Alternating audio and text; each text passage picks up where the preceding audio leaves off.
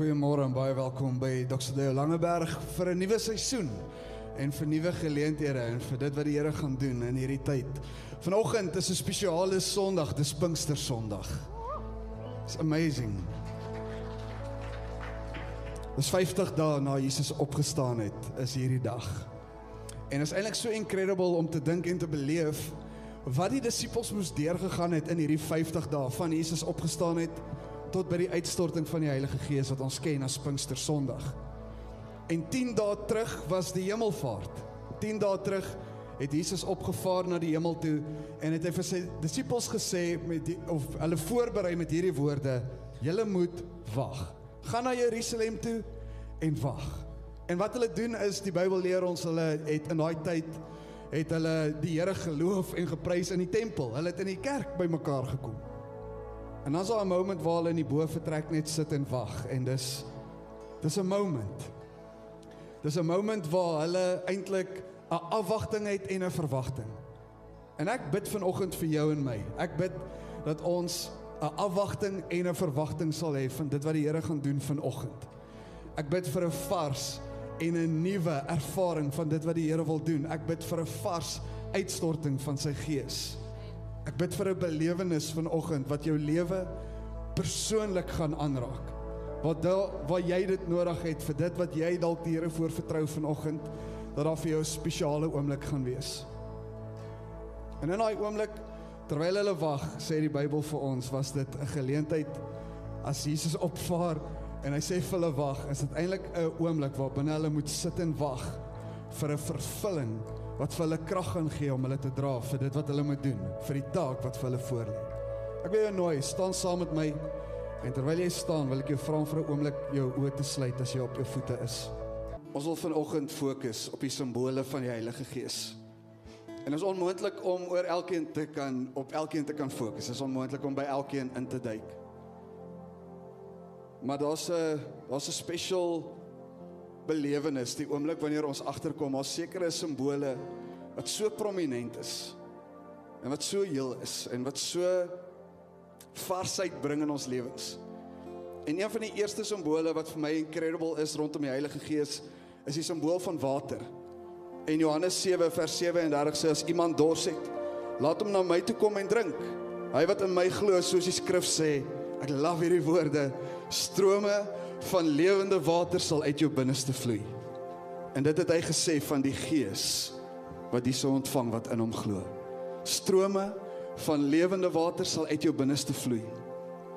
En in hierdie week terwyl ons voorberei en terwyl ek net die Here vra maar wat wat omtrent die simbool van water kan ons uitbrei. Wat is dit wat ons vanoggend van bewus, bewus kan wees wat 'n varsheid gaan bring ver meer as net die bewustheid van ons raak vol en versadig en ons dors word geles in hom. Want dit is wat hy doen.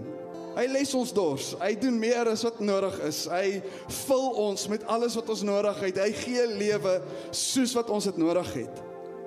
En dit wat ek vanoggend met jou gaan deel is nie noodwendig teologies 100% soos wat dit bedoel is in hierdie skrif nie Maar ek het in my gees beleef die Here praat met my oor hierdie moment. Maak oop by Genesis 2. Gaan kyk na die riviere wat in Eden gevloei het. En Genesis 2 sê die volgende van vers 10 af. Hy sê daar het 'n rivier in Eden ontspring om die tuin nat te maak en van daar af het dit verdeel in 4 en 4 riviere geword. Die eerste rivier is die Pison en dit loop rondom die hele ehm um, Gawila waar daar goud is en die goud van daardie land is suiwer. Daar is ook balsam en onyx. Die tweede rivier is die Gion en dit loop, loop rondom die hele kus. Die derde is die Tigris wat oos van Assirië verbyloop en die vierde is die Eufraat. En die Here begin met my praat oor die betekenis van hierdie rivier vier riviere. Die eerste rivier, die Pison, se naam beteken letterlik om meer te maak, to increase. En is incredible dat hy dit noem. Hy sê en die eerste rivier is die pison. Met ander woorde, die Here sê vir jou en my, ons begin by volheid. Ons begin by die volmaking van die Heilige Gees en van sy woord en van dit wat hy beloof het. Dis die eerste rivier wat vloei binne in ons. And he increases it as we need it. En hy kom en hy maak net meer en hy maak nog meer en hy maak nog meer. Is eintlik wanneer jy in die pison begin beweeg, is daar eintlik 'n stuk kabot wat gewig is. Daar is 'n swaarte rondom dit omdat dit die volheid is and he increases it. En hoor wat is die mooi goed wat hy sê? Hy sê en by die pison is goud. En hy begin en hy sê this is the value of man. Dis die waarde wat ek in jou sien.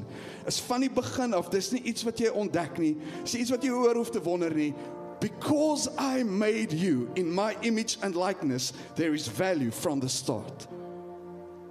En hy kom en hy maak meer. Die tweede rivier, Gion, beteken letterlik deurbraak, to burst forth. Dis krag, dis wonderwerke. Dis die Here wat sê, die oomblik wanneer ek en jy bewus is van die volheid van wie hy is, strome van lewende water sal uit my binneste vloei en ek raak vol met die pison en dan kom die geon en hy breek deur in my lewe tot wonderwerkende krag. Dis waar ek die Here kan vertrou vir die onmoontlike. Waar ek die Here kan vertrou vir deurbraak. Waar ek hom kan vertrou vir alles wat ek nodig het. En terloops is dit ook saam met een van die ander simbole van uh van krag is wind van die Heilige Gees en Handelinge 2 vers 2 waar hulle bymekaar gekom het om te wag, sê letterlik en daar het 'n krag wind, eintlik 'n rukwind, 'n geweldige rukwind in daai oomblik beweeg in daai plek. En hierdie wind en hierdie geon kom eintlik bymekaar en dit kom net en dit stoot ons in 'n rigting. Die Tigris beteken to move forcefully with purpose. It's to move rapidly. En dit is asof die Here ons bekend maak daarop daarop dat daar stye wat ek en jy moet bewus wees van hoe vol ons is. En dan die krag waarmee ons beweeg. En dan die oomblik wanneer 'n rapid vorm is eintlik waar 'n rivier bietjie laer kom. Waar die watervlak bietjie laer kom en nou begin hy teen die rotse en die klippe slaan. Ehm um, en hy tref allerlei dinge en nou begin daar rapids vorm En is asof die Here sê vir jou en my om bewus te wees van hoe ons die rapids gaan hanteer in ons lewe, het ons eers nodig om te weet hoe vol ons is met hom. En tweedens, wat die krag is wat in hom is, sodat ons die rapids van hierdie lewe kan hanteer. Maar ook is die rapids 'n teken van die feit dat daar is 'n oomblik waar ek en jy net tot oorgee. Die oomblik, um, ons het so ruk terug het ek en my vrou die voorreg gehad om um, river rafting te gaan doen. En die ou se woorde vir ons is die oomblik wat jy in 'n rapid kom, dan vat jy nie die rapid nie. Jy gee net oor. Jy gaan net. Hy moet jou nou maar vat. En eventually as hy jou uitgespoeg het iewers, dan kom jy weer terug op die spoor, maar as jy in daai rapid vas is, don't fight it. En ek beleef hoe die Here vanoggend selfs vir iemand wil sê hierso, jy fight die stroom. Stop doing that. Laat ek jou vat. Laat ek jou lei, laat ek jou vat waar jy nodig het om te wees. En dan die laaste een, die Eufraat, is vrugbaarheid. En is 'n moment waar binne die Here sê, wanneer jy toelaat dat strome uit jou binneste gaan vloei, wanneer jy toelaat dat die Gees jou volmaak, is die tuin van Eden se riviere eintlik simbolies vir jou en my vanoggend om te sê elke plek waar ons eintlik nodig het om enigsins 'n bewusmaking te hê van wat die uitvloeisel van ons lewens is, is hierdie riviere so prominent in ons lewens. En ek weet nie waar trek jy vanoggend nie. Ek weet nie wat jy wat jy nodig het nie, maar ons het as 'n profetiese aksie het ons vier die vier riviere laat uitvloei in hierdie oomblik. En ons gaan in 'n tyd van worship nou ingaan. Ons gaan begin met 'n song in the river. En ek wil jou nooi. Soos wat die Heilige Gees jou lei vanoggend. Vir die rivier wat jy nodig het. En hulle is benoem vir jou. Jy gaan presies weet waar watter een is. En selfs al staan jy op die verkeerde rivier, jy weet watter een jy nodig het. En ek wil jou nooi in hierdie worship tyd, soos wat jy dit nodig het en soos wat jy wil beweeg, kom uit na 'n rivier toe en gaan staan in die een wat jy dit die nodigste voor het. En ek sal dit weer vir jou noem vandag. Die pison is om meer te maak. To increase. Die Gion vir deurbraak. Die Tigris to move forcefully with purpose, to move rapidly en die Eufraat vir vrugbaarheid. En as jy die Here vertrou vanoggend vir enige een van hierdie aspekte in jou lewe, vanoggend se diens, ek neem aan dat jy agtergekom gaan heeltemal anders wees as normaal. Dit kan nie dieselfde wees nie. As ons praat oor Pinkster, dit kan net nie dieselfde wees nie. Jy kan nie inkom en weet dis wat ons sing 'n liedjie, preek 'n bietjie, gooi 'n tikkie en dan gaan ons huis toe nie. Kan nie wees nie. Dit moet vars wees. en ek wil jou nooi terwyl ons gaan worship, wil jy net toelaat dat die Heilige Gees jou bewus maak. Dalk het jy al vier nodig vanoggend. Dalk wil jy beweeg van een na die volgende een na die volgende een. Is welkom om dit ook te doen. Dalk is dit vir jou moeilik om hier uit te kom want daar's dalk te veel mense op een slag. Dan wil ek jou vra om profeties net uit jou stoel uit te beweeg en vir 'n oomblik net te sê Here, ek klim in die rivier in. En ek vertrou U vir die volgende. Strome van lewende water sal uit my binneste vloei. En of dit die Eufraat is wat vrugbaarheid is of die Tigris wat nodig is om forcefully te beweeg in 'n rigting. Daai woord Tigris to move rapidly, die woord Tigris het eintlik die volgende beskrywing. Hy sê it's an affection of motion by which a movable body runs through a given space in a given time. En die Here sê eintlik daar's spesifieke tye waar jy hierdie moment gaan nodig hê. Daar's spesifieke tye waar jy hierdie rivier gaan nodig hê. Maybe that's that time is this morning. Ek wil jou nooi, ons gaan in 'n tyd van worship en gaan staan saam met my, staan saam met ons. En soos wat jy gelei voel, is jy welkom om uit te beweeg na hierdie punt waar die riviere gaan vloei. En soos ek sê, as jy dalk nie persoonlik dalk kan uitkom nie, daar's dalk te veel mense op een slag. Doen net 'n profetiese aksie. Beweeg net. Al beweeg jy agtertoe, vorentoe, links of regs. Maar kom uit jou bank uit vir 'n oomblik en laat toe dat die Heilige Gees net werk. Laat toe laat toe dat hy doen wat hy wil doen in jou lewe vanoggend. Die volgende simbool is vuur. In Lukas 3 is dit Johannes wat praat. En antwoord Johannes almal en sê ek doop julle met water. Daar kom een wie se skoen rieme ek nie eers waardig is om vas te maak nie. En hy gaan julle doop met die Heilige Gees en met vuur. En vuur is 'n reinigingsproses. Hy sê in vers 17 die volgende: Sy kop is in sy hand en hy sal sy dorsvloer deur en deur skoon maak en sy koring saambring in sy skuur maar die kaf met onuitblusselike vuur verbrand. En daar's 'n reinigingsproses wat saam met heiligmaking kom. En ek wil jou herinner dat die Heilige Gees se eerste naam is heilig. En wanneer ons in sy teenwoordigheid is, holiness will become part of it. As ons kyk na ons wêreld en ons sien ons het nie meer 'n heilige agting vir die Here nie. Daar's een wat ons abandon het. Heilige Gees, kom brand in my. Kom skei dit wat nie van U af is nie, Here.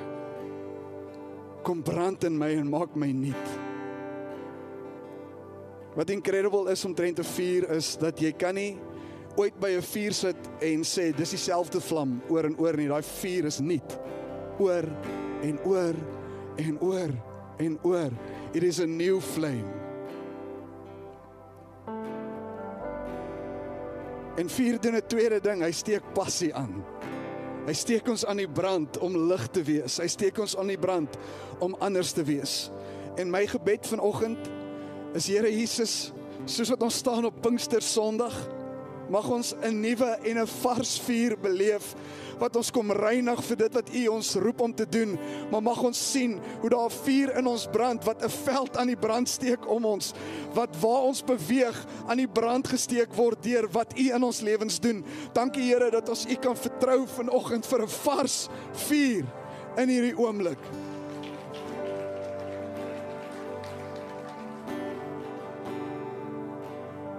Ek bid Here vir 'n gemeente wat nie bang is om te sê Here anders as die wêreld nie. Kom brand in ons, kom reinig ons, kom suiwer ons sodat ons kan uitstaan. En soos wat ons uitstaan, mag mense U sien, nie ons nie. Mag mense wat inloop by hierdie kerk, mag hulle inloop en sê ek beleef die heerlikheid van die Here in hierdie plek. Nie 'n individu nie, nie 'n mens nie, nie hoe ek gegroet is by die deur nie, nie die lekker koffie nie. Ek beleef die Heilige Gees is hier.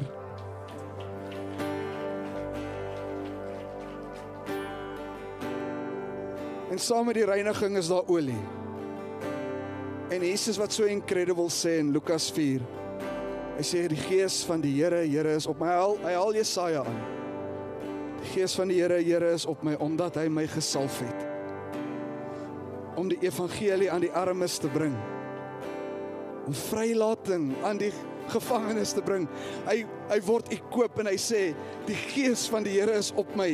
Hy het my gesalf om te doen wat ek veronderstel is om te doen.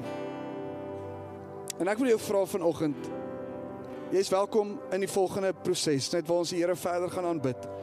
Jy kan of na die riviere toe kom, maar hier's mense wat saam met jou wil bid vanoggend. En as jy nodig het om eers te sê Here, ek bid vandag vir vuur. Vuur wat my kom reinig. Vuur wat my kom skoon was. Wil ek jou vra as jy uitbeweeg hier na die klavier se kant toe te kom. En as jy vandag uitkom en jy sê Here, salf my vir my taak. Laat die gees van U van U my kom salf Here vandag vir my taak wat ek moet doen.